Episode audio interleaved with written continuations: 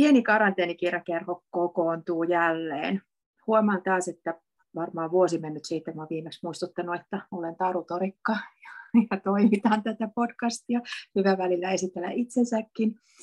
Nyt ollaan päästy tosiaan tämän syksyn kirjojen kimppuun. Ne jaksoja tulee toivottavasti lähiaikoina hurjaa tahtia. Ensimmäisenä sain vanittamani historian tutkija, kirjailija Mirkka Lappalaisen tänne. Me keskustellaan hänen uusimmasta kirjastaan Smittenin murha, joka ö, on, on ikään kuin tämmöinen tosirikostarina 1600-luvulta, mutta joka tulee kertoneeksi kyllä paljon kaikenlaista muutakin kuin, kuin pelkästään tästä, tästä aika jotenkin absurdista ja karmivasta murhatapauksesta uudella maalla. Ah, siis tervetuloa Mirkka. Kiitos.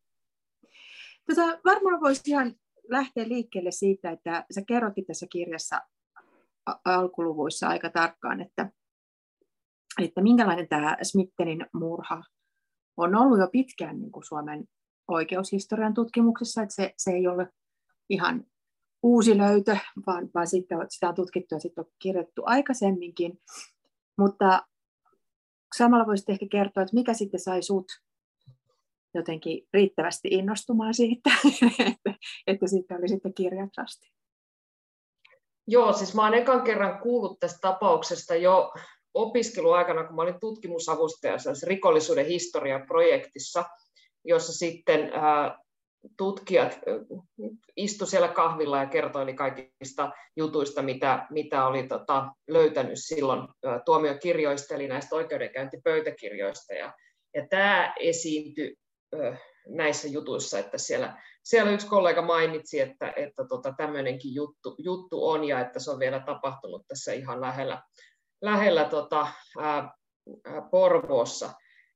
Ja, ja tota, sitten yksi mun ystävä on kotoisin tuosta ihan Söldvikin läheltä ja hän muistaa sen, miten, miten tota, hän lapsena, lapsena tota, on pelännyt jotain kaivoa, joka tietenkään ei ole sama kaivo kuin mistä tämä Niels Smithin ruumis sitten löytyi, mutta että tämmöistä niin folklorea on ollut siellä seudulla ja, ja niitä kummitusjuttuja, jotka riittyy tähän tarinaan, ne on pyörii siellä, siellä niin kuin edelleen. Sitten mä törmäsin tähän taas jälleen kerran uudestaan, kun mä muutama vuosi sitten kirjoitin kirjaa noituudesta, jolloin nämä oikeudenkäyntipöytäkirjat tuli, tuli vastaan. Ja mun mielestä tämä on kerta kaikkiaan niin kuin storina niin hyvä ja karmea ja omituinen. Että sitä, niin kuin, äh, siinä tuntuu, että sitä aineistoa on äh, kirjaksi asti ja, ja tota, sen kautta mä nimenomaan halusin myös kertoa, siis niin kuin sanoit tuossa, niin, niin halusinkin kertoa muustakin kuin vain tästä yhdestä tapauksesta, että avata sen kautta näkökulmia niin kuin monenlaiseen, monenlaiseen, paitsi nyt siihen sen ajan historiaan, nyt myös ihan tällaisiin yleisinhimillisiin ilmiöihin, kuten siihen, että miten joku päätyy sellaiseen tilanteeseen kuin tässä murhan uhri, että ei ole enää ystäviä ja välit kaikkiin on poikki ja sitten ympärille kasaantuu kaikenlaista hämäräporukkaa. Joo, tosiaan tota, tämä on, se, tää on niinku yhtä aikaa jotenkin tämä, keissi on, on niinku sekä hyvä esimerkillinen sellainen niinku viemään meidät sinne 1600-luvun maailmaan ja, ja tota, niinku eri, eri tota, kansanryhmien jotenkin todellisuuksiin, mutta samalla se on myös tosi poikkeuksellinen ja, ja sillain, ei sen takia, että nämä ihmiset olisivat jotenkin niin suuria poikkeusyksilöitä tai hirveän kiinnostavia ja merkittäviä niin välttämättä. Siis sen enempää, mitä nyt tietysti ihmiset aina on, jokainen laulun arvoinen, mutta, tota, mutta, mutta tota, se jotenkin mun mielestä tosi kiinnostavasti tuot esiin niin kuin jatkuvasti just sitä, että tämä on sekä niin kuin poikkeuksellinen tapaus, että silti samalla niin kuin jotenkin ö, siinä on jotain yleistä sekä just sitä ajasta että sitten niin kuin kaikesta inhimillisestä. Mä luulen, että itse asiassa voisi olla ihan hyvä koska me aletaan puhua, puhua siitä murhasta ja sen yksityiskohdista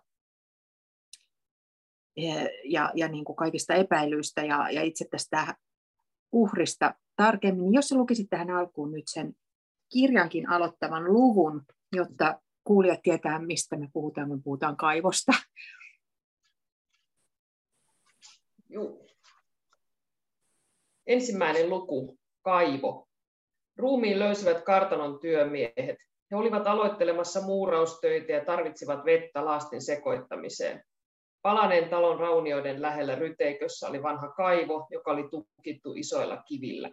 Oli syyskuun alkuvuonna 1680. Asiakirjat eivät kerro tarkkaa päivää eikä niissä kuvailla säätä, mutta muuraustyötä tuskin tehtiin sateessa tai syysiltojen pimeydessä. Todennäköisesti päivä on ollut kaunis ja aurinkoinen ja ehkä siinä on, ollut vielä, ja ehkä siinä on vielä viipynyt kesän tuntu.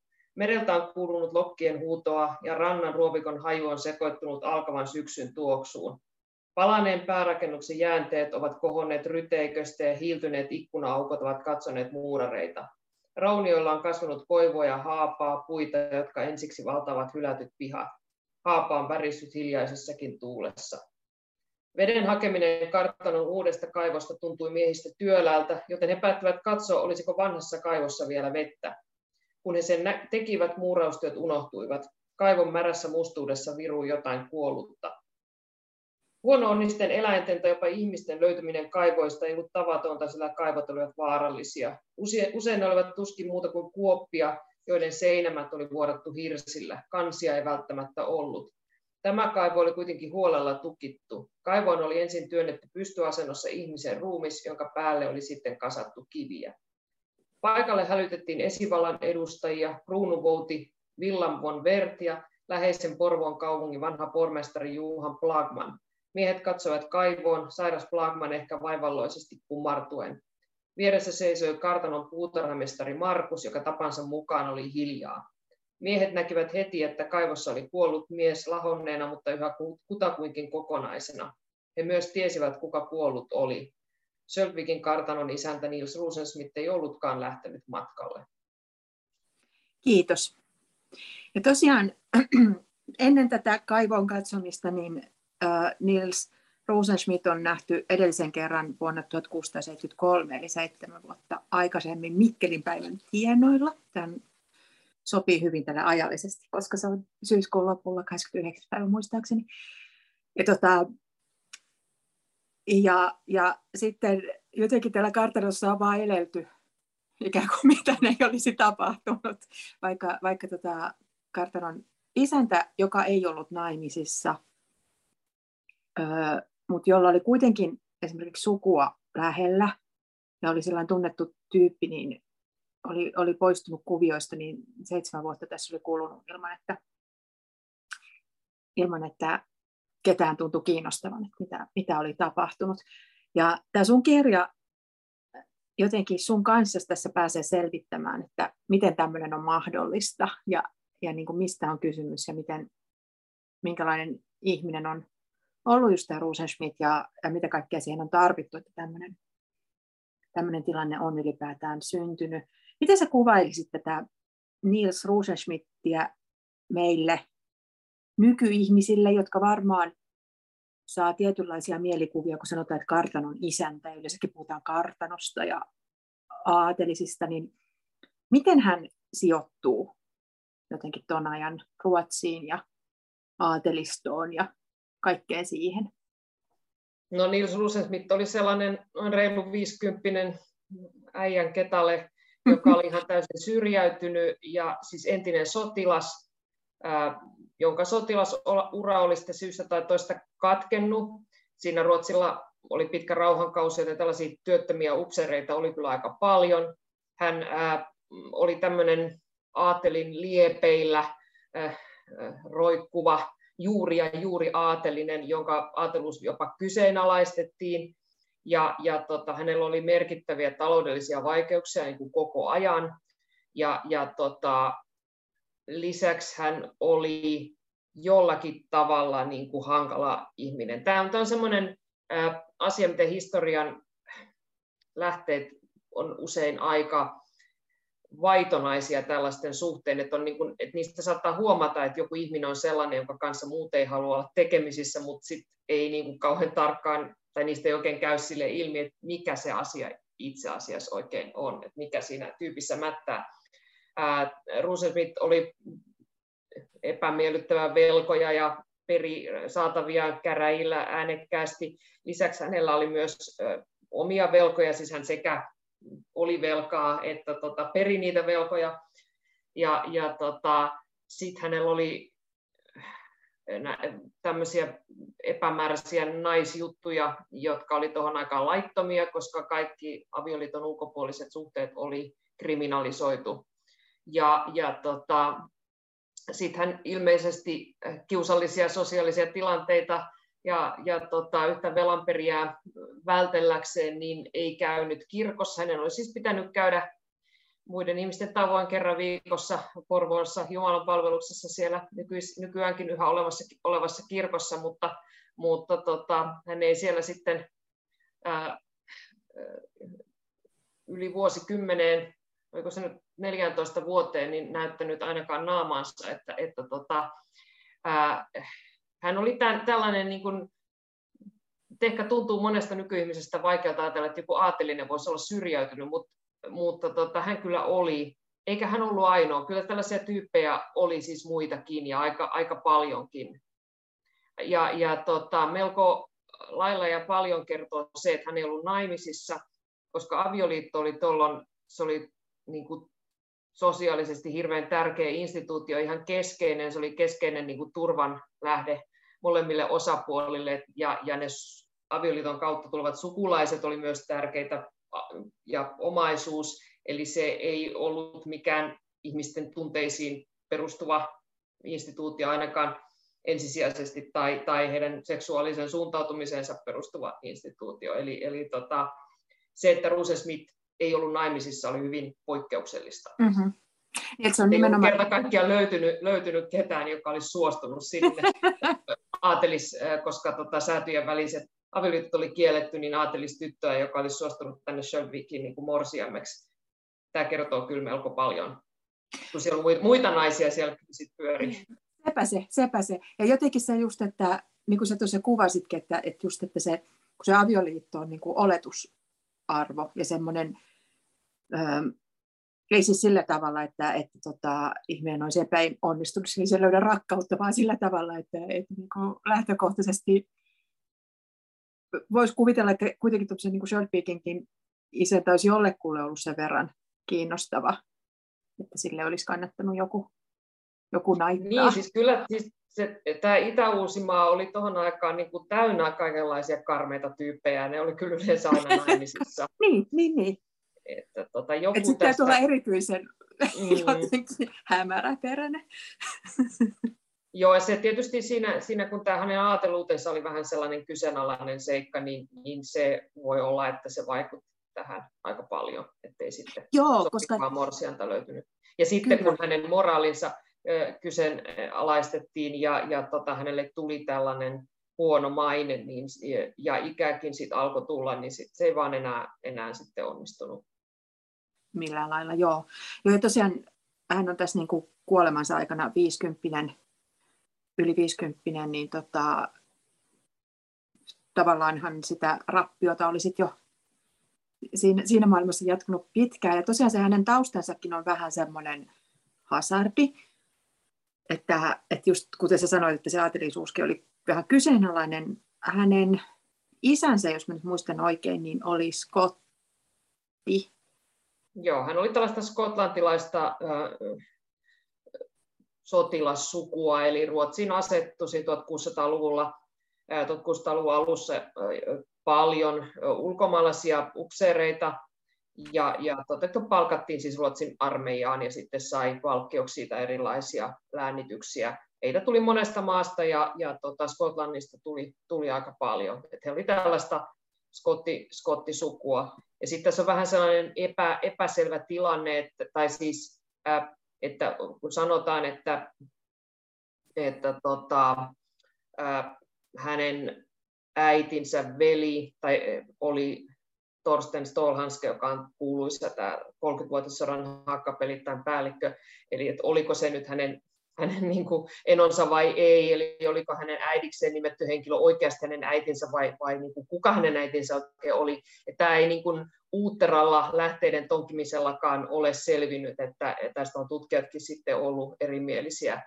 että tota, onko se sukua Torsten Stolhanskelle vai ei.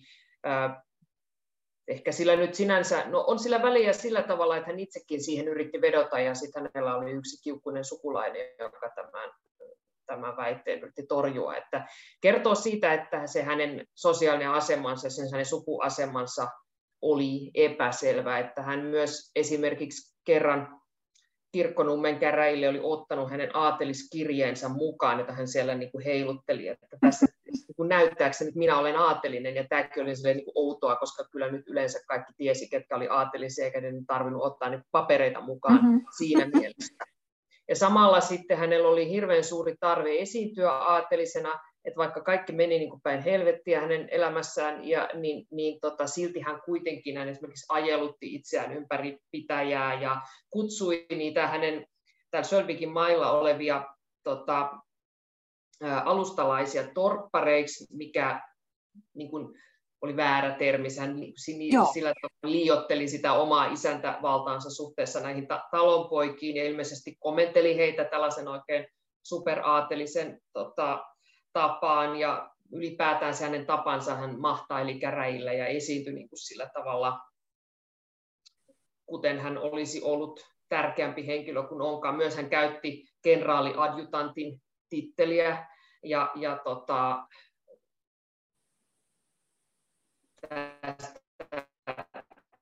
tämä titteli viittaa siihen niin jonkun adjutantti, eikä se taatusti nyt ollut kenenkään adjutantti, eikä eikä ollut, ollut sitä, sitä vuosikymmeniin enää.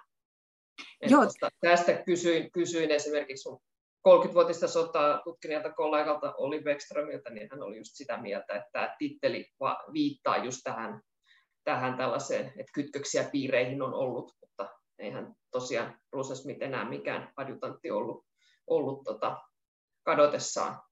Ja kaikki kytkökset kaikkiin aristokraatteihin oli kyllä ihan täysin poikki, että ketkään tota, tämä parempi, parempi väki ei kyllä hänen päin katsonutkaan.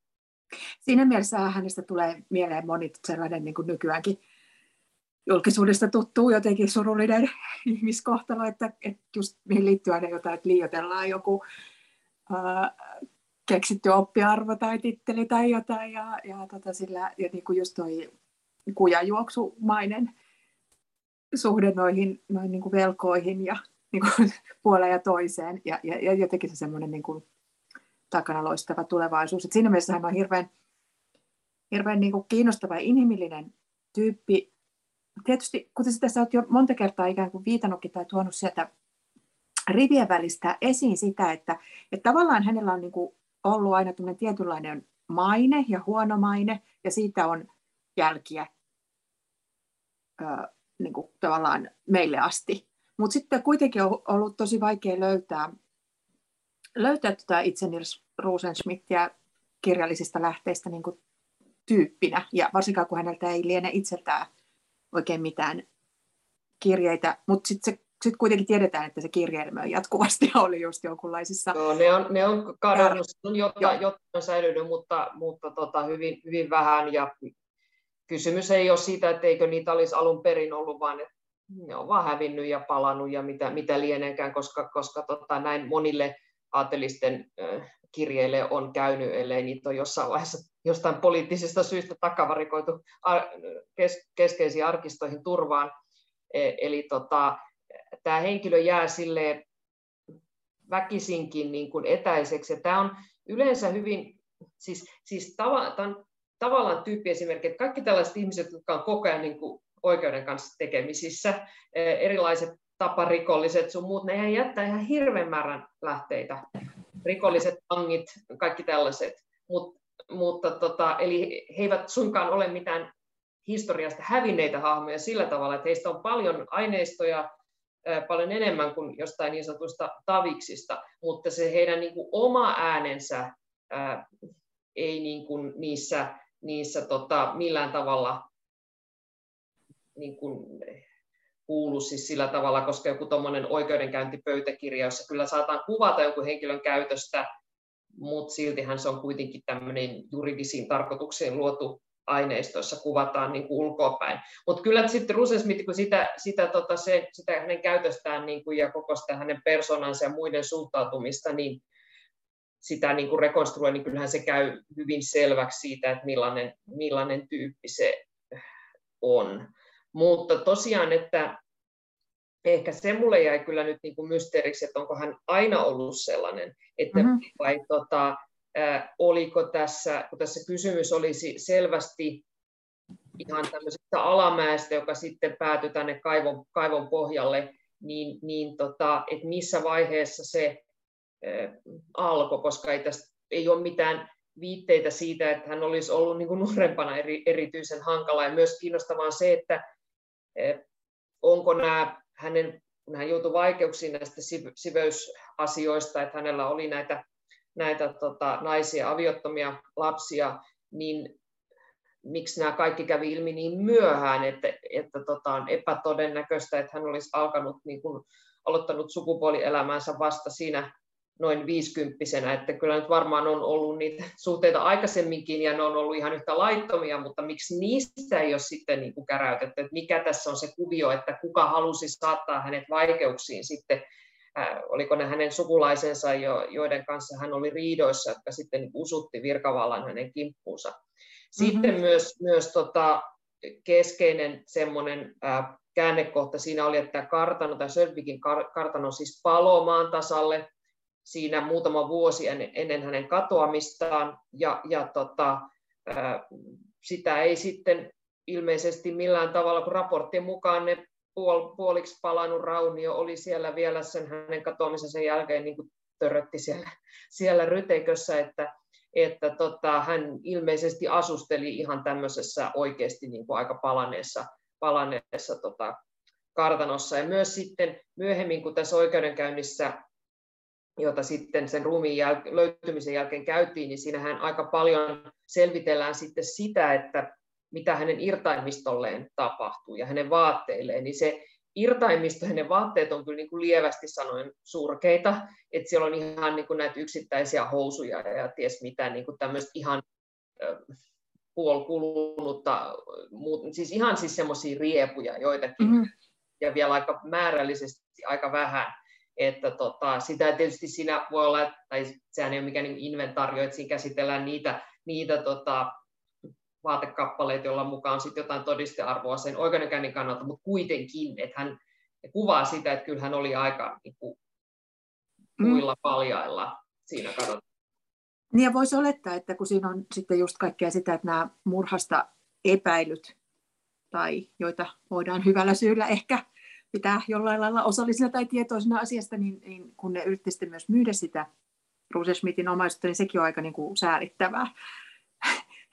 siis niin kuin nimenomaan siihen. Se on kyllä e, arvokkainta oli, oli varmaan nämä, siis tai ei edes varmaan, vaan siis nämä kartanon eläimet ja lehmät, joita sitten paikallinen kirkkovärti kävi siellä perimässä velkojen panttina siksi, kun se huomasi, että, sitten kun se huomasi, että isäntä oli kadonnut, mutta että omaisuus oli, oli tota hyvin, hyvin vähäistä.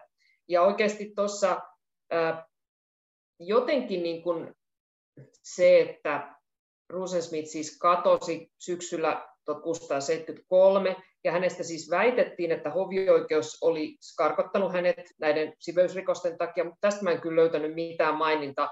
Hovioikeuden arkisto on palannut, mutta silti luulisi, että tästä olisi ollut joku maininta jossakin muualla. Ehkä se suunnitteli Rosesmithin karkottamista. Tästä sitten nämä hänen palvelijansa sitten myöhemmin väittivät, että tämä Rosesmith olisi lähtenyt Liivinmaalle, siis Viroon, ja he, hevosen selästä vaan heilauttanut kä, kä, tota, kättä hyvästiksi ja sitten ratsastanut koiransa kanssa sinne auringonlaskuun. Tämmöinen hyvin teatraalinen, jotenkin elokuvallinen kohtaus. Näin he siis väittivät, että, että oli tapahtunut, ja, ja tota, mutta siis he väittivät tätä siis vasta paljon myöhemmin sen jälkeen, se ruumis oli löytynyt. Mutta ei siis kukaan kiinnittänyt huomiota siihen, se Ruusa Smith ei, vaan sitten ilmeisesti hän ei muutenkaan pyörinyt siellä kylillä, eli Porvoon kaupungissa niin kuin liiemmin, mutta sitä vaan ei, ehkä sitä, siis to, toisaalta tuohon aikaan on aika tavallista, että ihmiset vaan häipy jonnekin ja sitten ei tiedetty, missä ne on, kun on meren takana ja tulee talvi ja näin.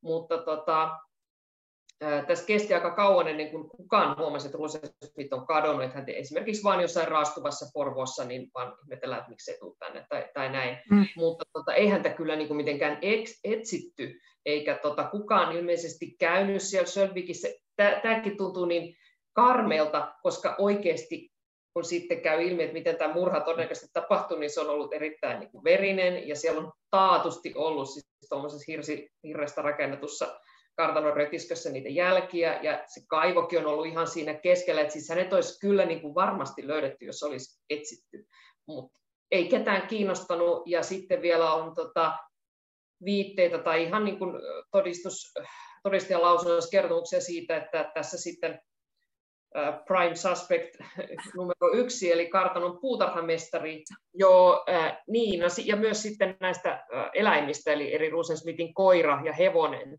niin, niin tota, on myös mysteeri, koska ne oli myös kadonnut ja niitä ei koskaan löydetty.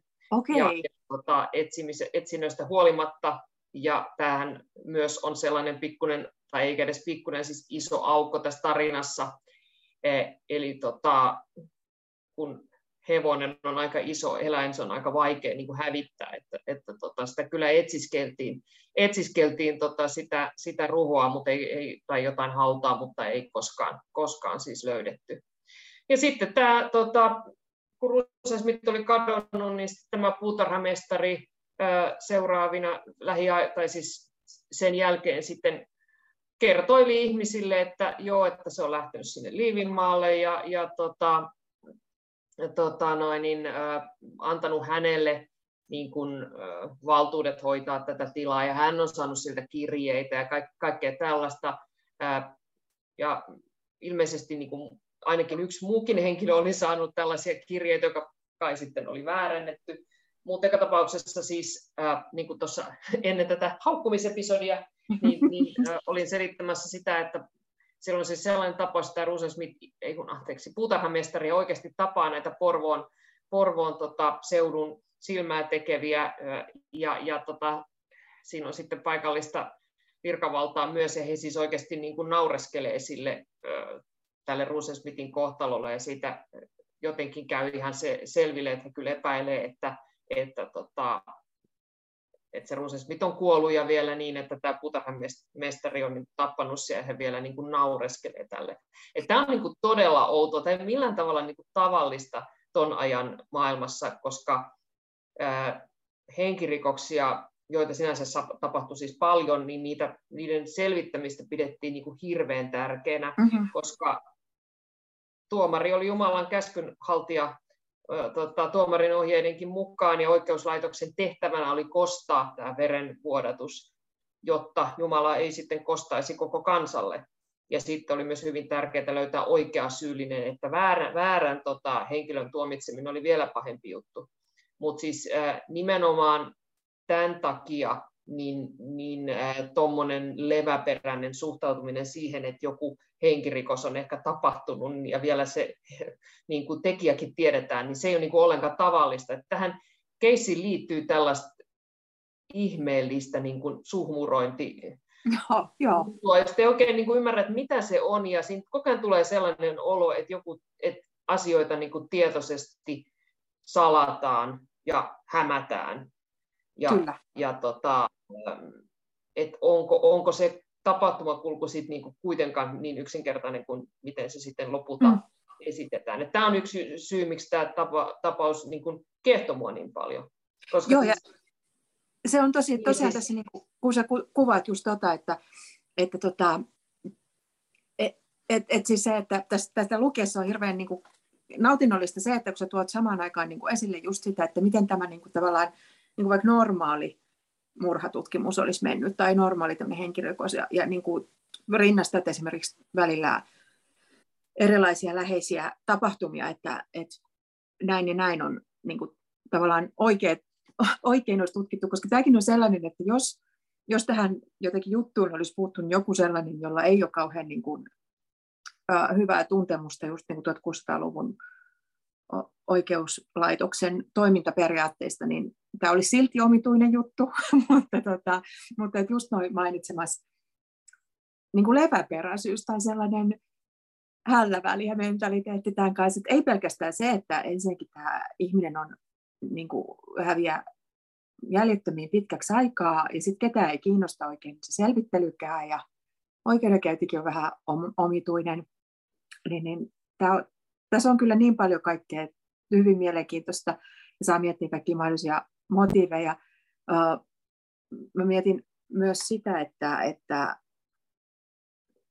ja sitten tavallaan kun ei ole edes mitään, niin kuin, kun se on just niin köyhä ja jotenkin surkea siinä kuollessaan, niin kauheasti, että miten ne myöskään ne sitten ne motiivit olisi ja mitä motiiveja olisi peitellä ö, tavallaan myöskään sitä, tai, tai niin kuin, myöskään se murhaaja ei ole missään kauhean suuressa asemassa tai arvossa, niin se, se on tämä kyllä niin jotenkin ihanan mysteeri. Joo, siis ainakaan häntä ei siis sinänsä niin kuin, niin kuin, tota, taustalla ei ollut mitään äh, siis murhasalaliittoa, joka olisi mm. näihin vanhoihin housuihin tai tällaista. jos, jos taustalla on joku, joku salaliitto, äh, niin, niin tota, sit siinä täytyy olla sellainen, sellainen syy, mikä ei käy ilmi millään tavalla näistä asiakirjoista.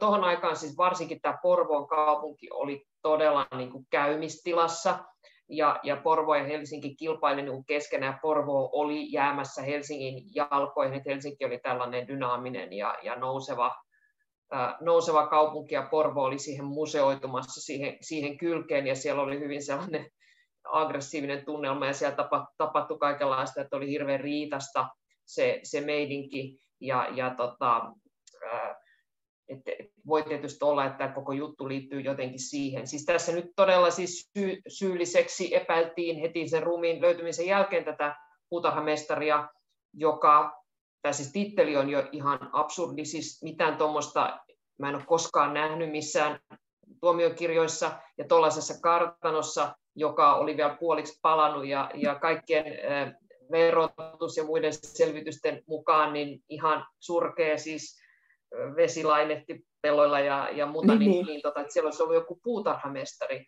Ja, ja tämä oli vielä, Bruce Smith oli palkannut tämän tyypin ja hänen vaimonsa sinne kartanoon niin kuin kolme viikkoa ennen, ennen tota, tätä katoamistaan kartanovuodiksi ja puutarhamestariksi. Tämä puutarhamestarin tittely nyt varmaan kertoo myös siitä, että hän halusi olla tällainen muodinmukainen mm. aattelinen, jolla sitten antaa ymmärtää, että hänellä on joku mini Versailles siellä. siellä tota Versailles puutarhahan oli siinä valmistunut jokin aika aikaisemmin, että se, ja puutarhahoito olisi sinänsä niin kuin suurta muotia, tämmöinen barokkipuutarhan laittaminen. Mutta tota, tätä puutarhamestaria sitten ilman muuta syytettiin tästä, tästä rikoksesta, koska, koska tota, hän, hän oli sitten myynyt niitä Rosensmithin vaatteita ja puhuu näistä kirjeistä, joita ei siis koskaan löytynyt, joita Rosensmith oli muka, muka lähettänyt ja, ja tota, hän oli yleisesti ottaen niin kuin todennäköisin syyllinen tähän, tähän rikokseen, mutta häntä ei sitten tässä ensimmäisessä oikeudenkäynnissä, niin todisteita ei siinä minkäänlaisia vielä löytynyt, että ne oli aihetodisteet aika hepposia kuitenkin. Ja jos ajattelee ihan nykypäivään verrattuna, niin, niin, tota, mm, äh, niin siis eihän oikeastaan missään mitenkään varma, voida olla mitenkään sataprosenttisen varma edes siitä, että se, se tota, kaivosta löytynyt ruumis oli tämä Rosensmith. Mm-hmm. Eli, eli se oli vain niin sopivan kokonen, mutta, mutta tota, siitä se olisi periaatteessa voinut olla joku muukin. Et periaatteessa ihan mahdollista, että se Rosensmith lähti sinne äh, Viroon ja sitten tota, äh, tämä, tota, noin, niin, koiran ja hevosen katoaminen liittyy sillä, että nekin lähti sinne. Mutta niin. se ei nyt ole se todennäköisin vaihtoehto, mutta se ei ole poissuljettua sekään, että se kuollut olisi joku täysin muu ihminen. Mutta mm. sitten, sitten tota, tässä hovioikeus ei, komensi sitten järjestämään, järjestämään tota uuden, uuden oikeudenkäynnin ja, ja tota, äh, silloin paikallisilla tuli hirveät paineet niin kun saada, saada tota selville selville se asia, että ei varmaankaan haluttu myöskään sitä, että koko niin kuin kruunun oikeuskoneisto niin kuin kuninkaasta alkaen kaikkien niiden niin kuin katset on, on niin kuin kiinnittynyt Porvooseen ja kaikkiin epäselvyyksiin siellä ja sitä tutkitaan niin kuin ihan kaiken. Ja sitten kappas vaan yhtäkkiä löytyikin sitten sitten tota, todistajia, jotka sitten vielä sopivasti nekin katos esitettyä, esitettyä murhaa, murhaa tota, tota, no, niin koskevan todistajan lausunnon.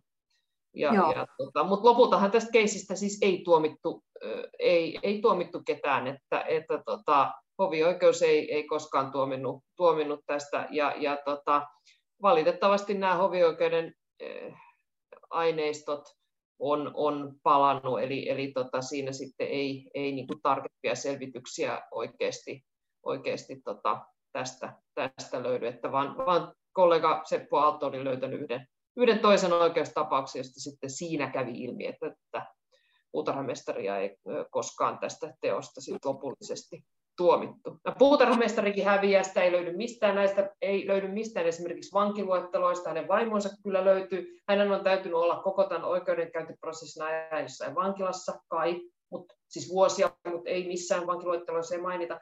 Tämä koko tarina on muutenkin täynnä tällaisia ihmisiä, jotka vaan niin kuin häviää jonnekin, kaikki nämä Smithin naisystävät ja, ja muut. Et itse asiassa paradoksaalisesti tämä tyyppi, joka tässä nyt on keskushenkilö katoamisessa takia, niin Smith hän, hänethän löydetään. Hän on sitten se, joka löydetään.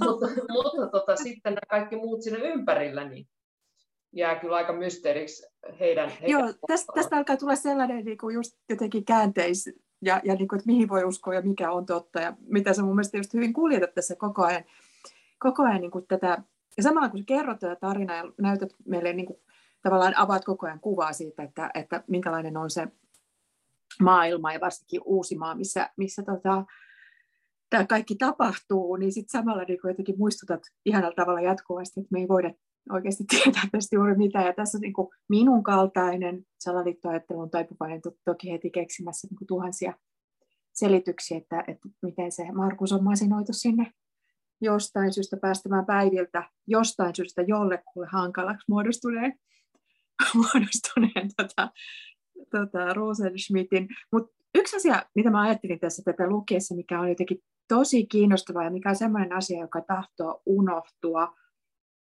myös ihmiseltä, joka kuvittelee tuntevansa historiaa, niin on just tämä maantiede ja kaikki se, että miten niin kuin paikat suhteutuu toisiinsa ja miltä, miltä niin kuin on näyttänyt tuolla vaikka vuoristossa silloin, kun se on ennen noita ö, tavallaan jotenkin kylä, kyläyhteisöjen hajottamista ja, ja niin kuin sitä, kun me ajatellaan nykyään niin kuin suomalaista maaseutua, niin se on sellaista, että tila siellä ja toinen täällä ja sitten joku pieni kirkon kyllä ehkä sen Joo. kirkon ympärillä, mutta tota, siltähän se ei välttämättä näyttänyt. Ja sitten just tavallaan toi, millä ollaan tässä vähän naureskeltu, se pakomatka Liivinmaalle tai lähteminen sinne tai karkottaminen sinne, niin sekään ei ole jotenkin niin mahdotonta kuin esimerkiksi ajatus, että se olisi lähtenytkin sisä-Suomeen päin.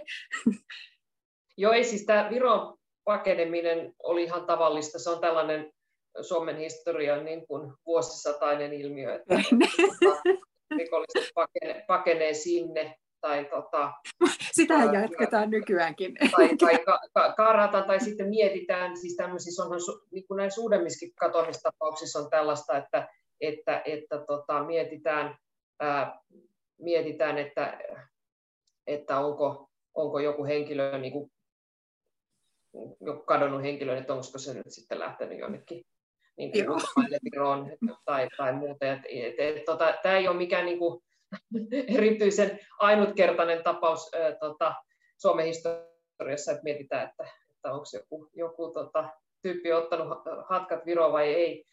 Mutta tuo maantiede kiinnostaa minua siis tosi paljon. Minua kiinnostaa se maisema, miltä, miltä on näyttynyt, miten, miten se vaikuttaa niin kuin kaikkeen, miten se vaikuttaa siihen, miten tieto kulkee.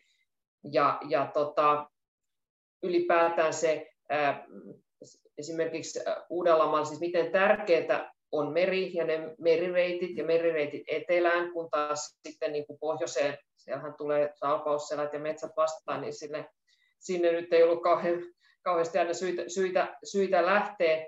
Sitten meidän on hyvin vaikea ajatella tätä, niin täytyy oikein irtautua tietoisesti siitä nykymaantieteestä, jossa tämä pääkaupunkiseutu on niin hallitseva mm-hmm.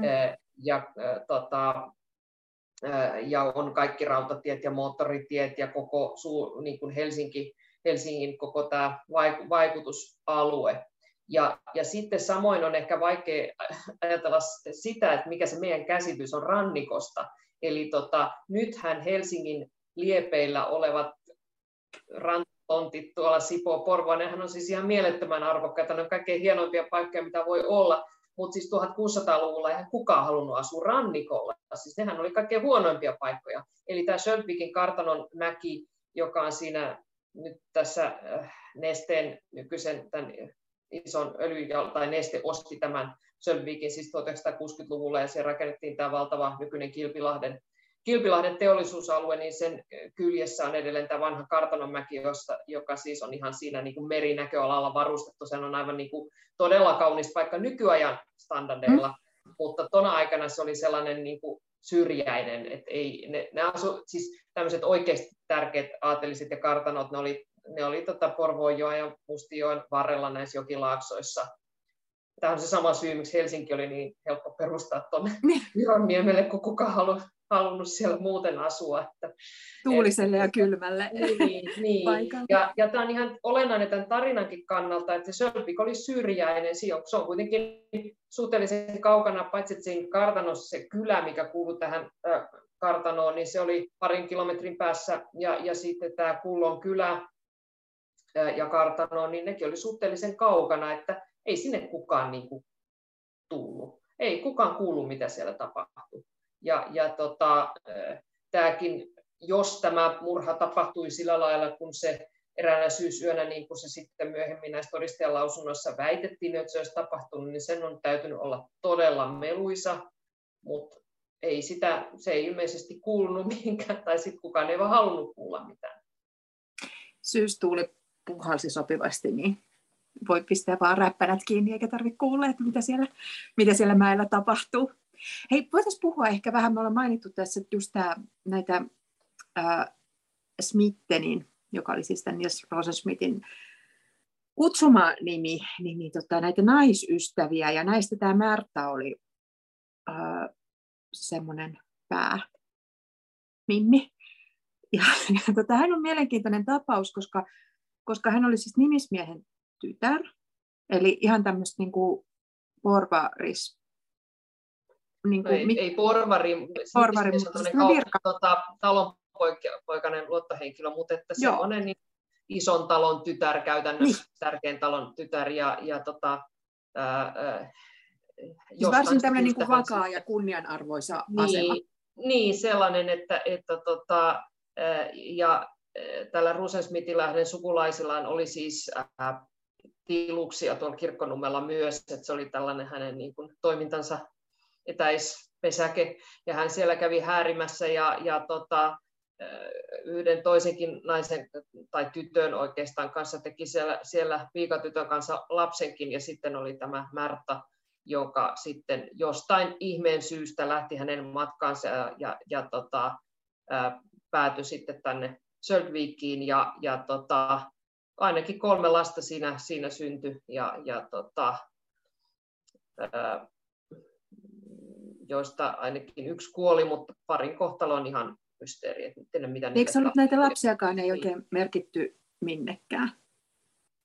No ilmeisesti niistä ei sitten niin kuin ilmoiteltu ja, ja tota, sitten tämä Rusen Smith, joka ilmeisesti pelkäsi vaikeuksia, joita nämä tuottaa, niin sitten yritti siinä äh, keksi tällaisen henkilön, jota syytti sitten isäksi ja näin, ja, ja tota, jota luulen, että sitä tyyppi ei ollut koskaan olemassakaan, vaikutti siltä, mutta että tämä on tästä näkökulmasta kans aika, aika niin kuin kiinnostava ja niin kuin mystinen tarina, koska siis, siis äh, siinä tämä, että siellä Rusensmitillä oli täällä kirkkonummella lapsi tällaisen Annan nimisen piikatytön, käytän sanaa piikatyttö, mikä viittaa siihen, että se oli tosi nuori, ja, ja tota, jotenkin niistä aineistoista käy ilmi, että, se, eh, että oikeuskin silloin ajatteli, koska hänet siis, hän siis joutui käräjille, koska hän oli synnyttänyt aviottamaan lapsia mm. kerrottiin, että hän on sitten antanut ää, tämän niin Susan Smithin maata itsensä.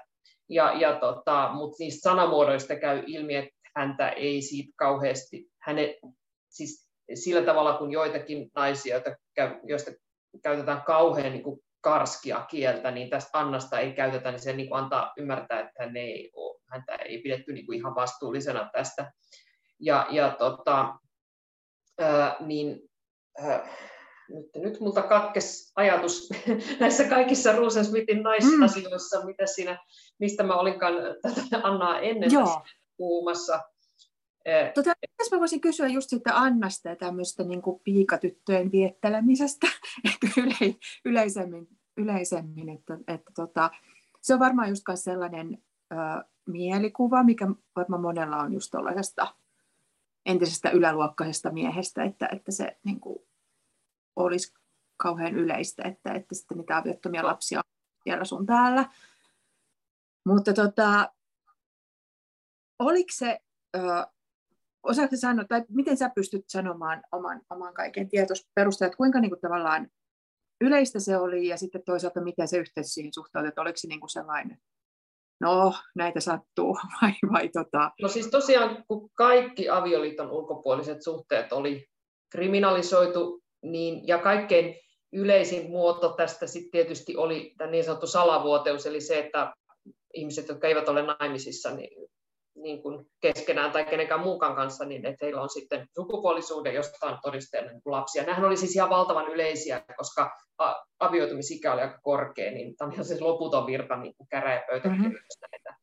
Ja sitten jos oli naimisissa, niin sitten oli kyse niin kuin huoruudesta, ja se oli, siis tämä on se rikosnimike, yksinkertainen ja kaksinkertainen huoruus, niin se oli sitten, sitten niin kuin, niin kuin huomattavasti vakavampaa. Mutta tällainen ei, ei siis, siis kyllä tämä tietysti nyt on suhteellisen tavallista varmaan ollut, mutta ei se silti ollut mitään niin kuin hyväksyttyä. Että kyllä sellainen, että, että tota, ja ylipäätään tällaista, että jos joku aatelismies, niin kuin, jolla on sinne maine, maine niin kuin piikojen tai ylipäätään keidenkään, kenen tahansa naisten niin kellistä, niin se oli vähän semmoinen keino tehdä itsensä niin kuin naurunalaiseksi, että ei se ollut mikään tapa, jolla ansaitaan jotain niin kuin mainetta ja kunniaa siis todellakaan. Mutta se, että kuinka usein näistä sit joutui vaikeuksiin sillä nololla tavalla kuin Rosensmith, että kun aatelisten asioita ei olisi edes kuulunut käsitellä talonpoikien käräjillä, aatelisten asioita piti käsitellä hovioikeudessa. No ehkä niitä käsiteltiin sielläkin, mutta kun ne aineistot on palannut, niin tiedetään. Mutta se, että hän ylipäätään joutui niin kuin saapumaan. Häntä haastettiin tänne talonpoikien käräjille, missä hän joutui niin tilittämään tällaisia asioita. Tämä on niin kuin ihan äärimmäisen noloa. Sitten hänelle tietysti niin kuin naurettiin. Et, et tässä, tämä liikkuu niin kuin monella tasolla. Et toisaalta ei voi kiistää sitä, että joku tällainen piikatyttö on ollut siis hirveän niin kuin suojattomassa asemassa, jos ei ole ollut sellaista tilannetta, että joku on ihan konkreettisesti niin kuin suojellut häntä vaan, vaan tota, että kyllä tietysti aika lailla ollut tällaisen, tällaisen niin kuin Rusensmithin armoilla sitten, mutta ei, ei sitä niin kuin pidetty hyvänä, eikä edes mitenkään niin kuin normaalina. Mm-hmm. Mm. Että, tota, se, se käy kyllä hyvin ilmi, ilmi näistä, näistä tota, oikeudenkäyntiasiakirjoista.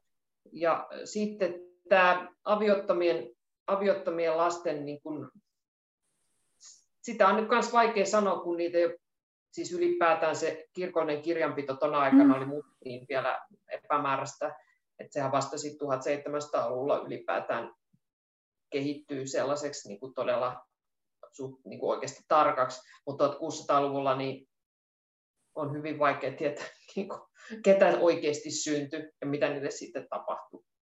Joo, niin että se on vielä sellainen niin kuin, äh, hämä, tai, tai että niin kuin, tosiaan, että, niin. että että siinä, siinä ei ollut vielä tuo kirjanpito niin. Kun tuo 1600-luku on mun mielestä niin älyttömän kiinnostava just siinä, että se toisaalta on tuollainen, niin miten mä sanoisin, normatiivisuuteen pyrkivä ja, ja, ja niin kuin hyvin sellainen, just tuo oikeusjärjestelmä aika kehittynyt ja jotenkin mun mielestä ulottaa lonkeronsa aika jo tehokkaasti niin kuin vähän kaikkialle ja sitten on, on jonkunlainen tuollainen niin kuin, uh, vahvoja moraalisääntöjä, ja sitten vielä jotenkin jopa vaikuttaa siltä, että ne ihmiset ikään kuin pyrkivät elämään niiden mukaan, ja, ja niitä pidetään sellainen niin yleisesti. Joo, kun on niin hirveän tarkka käsitys ja tiukka käsitys siitä, että millainen se maailman tulee mm. olla. Se on niin kuin Jumalan ja kuninkaan järjestämä juuri näin, että jokainen tekee niitä asioita, joita Jumala ja kuningas on hänen määrännyt tekemään säätynsä puitteissa. Ja, ja tota, sitten ää, just tämä esimerkiksi kun seksuaalisuuden kontrollointi, niin, niin kun avioliitto oli niin hirveän keskeinen instituutio, että kaikki mikä niin kuin horjutti sitä oli ihan kauheata. Ja, ja tota, sen takia tässä ää, ää, niin kuin se aviorikos oli niin todella raskaasti mm. rangaistu synti. Mutta just tässä sitten, sitten tosiaan tällainen, että, että kun se yhteiskunta, kun ne säädökset on hirveän tarkkoja ja tiukkoja ja se moraali, koko se rakenne on niin kuin kauhean jäykkä, mutta sitten se yhteiskunta oikeasti on ihan hirveän kaoottinen, kun se on paljon kaoottisempi kuin meidän yhteiskunta nykyään, kun me eletään tämmöisessä niin kuin rakenteessa ja meitä itse asiassa niin sanotusti koko ajan tarkkaillaan ja me ollaan niin kuin sen, tämä moderni yhteiskunta on sellainen, että ihmiset niin kuin luontaisesti käyttäytyy tietyllä tavalla, mutta kun 1600-luvulla oikeasti siellä metsissä ja muuten, niin pystyt, saattoi tapahtua ihan mitä tahansa.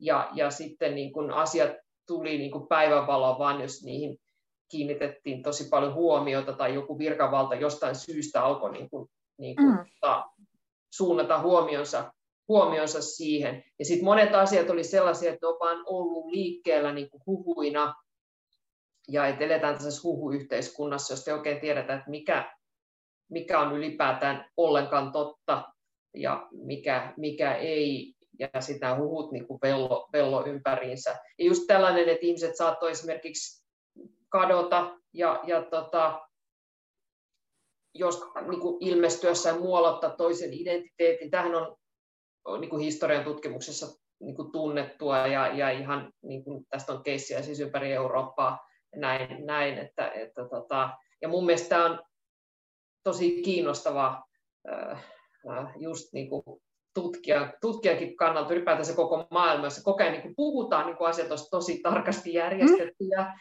ja vielä kauhealla paatoksella niin kuin julistetaan tätä. Ja sitten oikeasti niin kuin kaikki tekee ihan mitä huvittaa ja, ja tota, yhteiskunta on hirveän kaoottinen.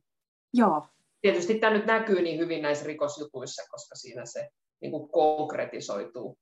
Niinpä. Ja sitten tavallaan niiden perusteella voidaan ehkä vaan niin kuin vähän kuvitella, että mitä kaikkea, mitkä kaikki asiat ei ole niin kuin päätyneet niihin tutkimuksiin asti tai mitä muuta. Mietin, mietin, ajattelin just, että mun pitää kysyä sinulta, että mikä ylipäätään inspiroi sinua 1600-luvussa, mutta toisaalta tässä tulee tätä jo aika hyvin esille, että kuinka, kuinka niin kuin herkullinen maailma se on tutkijalle. Sitten mietin, kun sun edellinen, edellinen teos oli Noidista 1600-luvulla. Ja siinähän on just myös vähän tätä, tai hyvin paljon tätä samaa ristiriitaa, että on se, on se niin kuin jotenkin itseään rationaalisena pitävä oikeuslaitos ja kristinusko ja kaikki se, ja sitten on tämä noituus, ja sitten se, että kuinka ne jotenkin sekoittuu ne maailmat siinä just noituusoikeudenkäynnissä ja muissa niin kuin jollain jotenkin niin kuin ihan, ihan uskomattomalla ja sellaisilla niin kuin hirveitä kierroksia ottavalla tavalla. Ja, ja, sitten, tosiaan, ja sitten vielä se niin kuin ihmisten se huhuissa, huhut ja todellisuuden, niin kuin se on sitä yhteensä. Joo, ja siis mua kiinnostaa ylipäätään tosi paljon tämä, sit tässä niin kuin rikos- ja oikeushistorian näkökulmasta tämä, että yritetään selvittää sitä totuutta. Ja, ja tota, se sama juttu on siinä noituus, noituusoikeudenkäynne, tai noituusoikeudenkäynneissä ja sitten tässä, eli, eli tota, niissä noita oikeudenkäynneissä yritetään selvittää tuon ajan tutkintamenetelmillä totuutta asiasta, jota ei ole olemassakaan. Niin, niin, on niin, ihan niin, niin paradoksaalinen ja ihan surrealistinen koko juttu sinänsä, ja siellä valjastetaan siis hirveällä intensiteetillä koko niin kuin Ruotsin oikeuslaitos, ja, ja syyllistetään siis ihan kauheisiin niin kuin joukkomurhiin, sitten käytännössä mm-hmm. oikeasti tuomitaan niin kuin syyttömiä.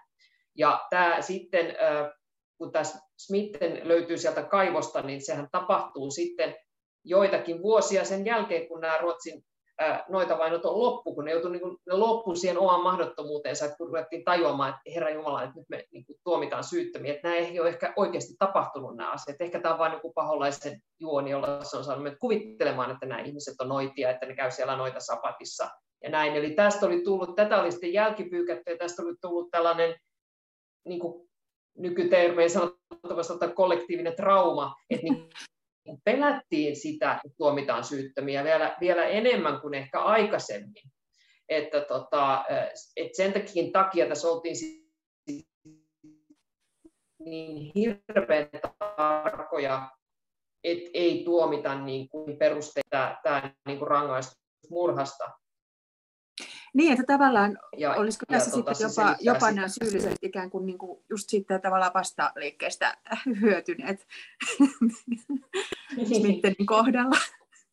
Niin, että, että tuota, täytyy, ja siis ylipäätään ton, siis henkirikoksissa, niin tietysti henkirikostutkinnat oli niiden suurin haaste, tietysti oli se, että ei ollut mitään rikostutkinnan menetelmiä, että kaikki piti nojata niin kuin todistelun. Sormenjäljet keksittiin 1800-luvulla vasta. Mm. Että, et, tota, kaikki nojasi näihin todistajalausuntoihin, joihin kiinnitettiin sit tosi paljon huomiota ja sitten yritettiin saada se niin kuin, tekijä tunnustamaan. Mutta yleensä tämä nyt ei aktualisoitunut, koska ei nämä henkirikokset yleensä vaikeita selvittää, kun oli yleensä se tappoja tappeluiden jälkeen, jolloin se tekijä oli niin kuin käytännössä selvillä alamurha, niin, niin tota, sehän on, paitsi että salamurhat on hirveän harku, Suomi on aina ollut väkivaltainen maa, mutta murhat on, tämmöiset harkitut murhat ja salamurhat on harvinaisia. Niin, niin jos ajattelee siis nykyäänkin tällainen, että joku, joku kadonneen henkilön niin kuin ruumis löytyisi näin paljon myöhemmin ja, ja tota, tota noin, niin, ää, sitten paljastuu, että se että kyse on henkirikoksesta, niin olisihan sen nykymenetelmilläkin todella vaikea selvittää, vaikka, vaikka on mitä tekniikkaa käytössä, koska monesti niin kyllähän suuri osa niin kuin nykyisistäkin menetelmistä nojaa siihen, että on, saadaan näitä puhelintietoja ja, ja kaikkea tämmöistä esimerkiksi, et, et, tota, mm-hmm. eikä sille, että joku likoo kaivossa niin kuin vuosikausia, niin, niin tota, eikä kukaan ja ehti ihan unohtaa, ihmiset ehti unohtaa, mitä on tapahtunut ja kaikkea, niin olisi se nykyäänkin niin kuin tosi hankala selvittää. Että tässä sinänsä niin kuin, ei voi nyt syyttää tätä 1600-luvun oikeuskoneiston alkeellisuutta niin kuin, niin kuin tota, ihan, ihan täysin.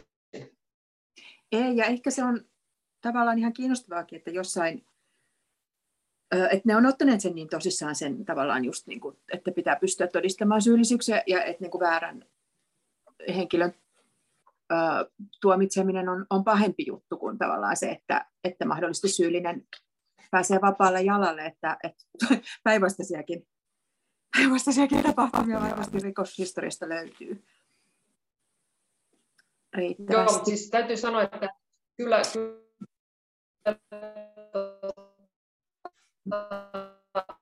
Voiko sanoa uudestaan, tämä nyt jostain syystä pätkii toi sun? 1600-luvulla eh, Ruotsin valtakunnassa, joo, niin siis 1600-luvulla niin kuin Ruotsin valtakunnassa se oikeuskoneisto oli niin kehittynyt, että tota, oli kyllä hyvin epätodennäköistä tulla tuomituksi rikoksesta, jota ei ole tehnyt. Ollut tehnyt siis varsinkaan, jos kyse oli tämmöistä vakavammasta teosta että tota, ainoat sitten tämmöiset oikeusmurhan kohteeksi joutuneet käytännössä oli näitä noituudesta syytettyjä ja sitten jotain, jota epäiltiin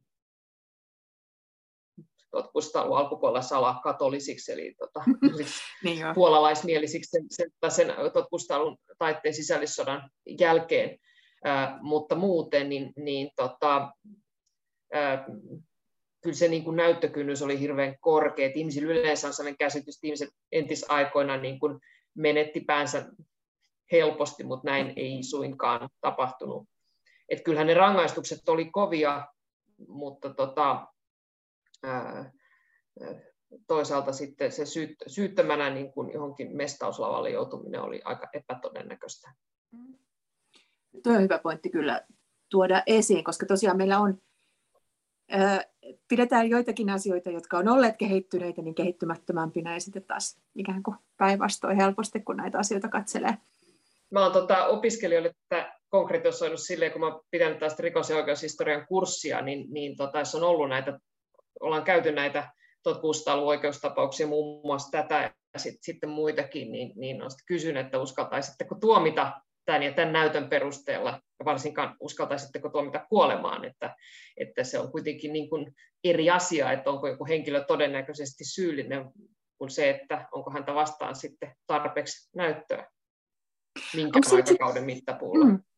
Onko, se, onko sekin sitten tavallaan just se, että ei uh, tuomarit ja lautamiehet ja muut niin halua tuomita huonon näytön, niin tuleeko sekin sitten tavallaan myös siitä kristillistä vakaumuksesta, että, että sitähän joutuu sitten itsekin vastaamaan näistä. Niin, näin, näinhän se on.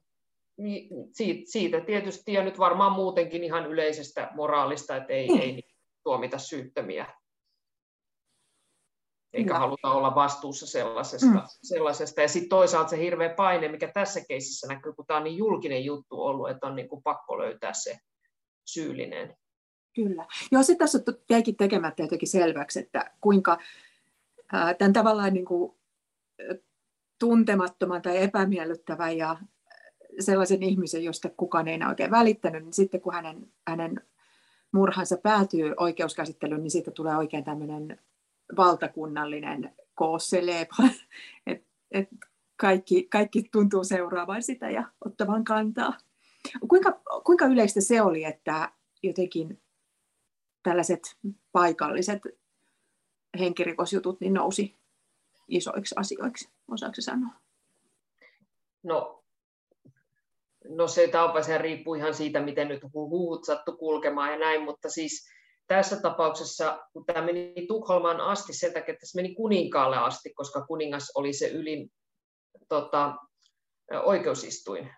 Eli kuningas oli korkein oikeus, korkeinta oikeutta ei vielä, vielä ollut perustettu, niin, niin tota, sen takiahan nämä on sitten niin kun näistä on tullut puheenaiheita ja, ja tota, tuommoinen jut, juttu, missä, missä tota, joku löytyy kuolleena kaivosta, niin on niin harvinainen, niin kyllä se on varmaan kierrellyt, kiertänyt siellä Tukholman kaduilla, luulisin ainakin. Että tota, täm, tämmöisiä. Mistä, mistä ihmiset, sehän oli sellainen juoruyhteiskunta, kun ei ollut mitään muutakaan niin kuin tekemistä iltaisin, niin, niin tota, ei ollut mitään Netflixejä eikä muuta ajanvietettä, niin, niin tota, joku hengellisten kirjojen lukeminen, niin, tota, niin sitten ihmiset istuivat mieluummin tietysti kaduilla ja kapakoissa kertomassa tällaisia storeja. Mm sä tuot tuossa kirjassa esiin sen, että se varsinainen niin kuin kummitteluosuus ja, ja sellainen niin kuin pelottelu liittyen just niihin kaivoihin, mitä sun ystäväkin tosi väärä kaivo, mutta joku kaivo kuitenkin, niin, niin, niin tota, tavallaan tällaista, ne on sitten ää, luultavasti enemmän perua vielä 1900-luvun alusta, jolloin on tota, tällaisia no, ne on, Silloin julkaistiin äh, tota, tänne Julli, Julli Ramsey tonainen, sukututkija, historian tutkija, niin hän kirjoitti sitten näissä paikallislehdissä siitä, niin, niin todennäköisesti ne aika lailla liittyy siihen, ne kummitustarinat, että ei ne ole siellä nyt varmaan, varmaan tota, elänyt satoja vuosia, mutta ei sitäkään nyt tiedä, että ei sitä ole tutkittu niin pohjamuutia myöten, että sitä voisi mm. varmaksi sanoa. Kyllä yllättävän pitkähän tämmöinen paikallinen muisti tämmöisissä tosi oudoissa jutuissa niin kuin on. Että tota, ehkä siellä on muistettu, että tämmöinen keissi on ollut, mutta ei välttämättä sitä, että kuka henkilö se on ollut. Mm, niinpä, ja mitä se kaikkea siihen liittyy. Tota, Tämä on siitä mielessä just niin kuin kiinnostavaa siitä, että kun nykyään joku true crime-sisältö on niin hirveän suosittua ja, ja sitten sit ollaan kaikenlaisia mieliä, niin, niin tota, se, että myös että se on niin kuin aina jotenkin noussut muotiin aina tiettyinä ajankohtina, niin kuin varmaan aina ollut olemassa, mutta sitten just varmaan 1900-luvun alussa niin kaikille kummitusjutuille ja muille on ollut paljon tilausta mm. esoteeristen virtausten joukossa. Hei Mirkka Lappalainen, suurkiitos tästä keskustelusta ja älyttömän kiinnostavasta kirjasta, jota suosittelen kaikille luettavaksi. Siinä on vielä paljon puolia, joita me ei ehditty käsitellä. No niin, kiitos. Moi. Moi moi.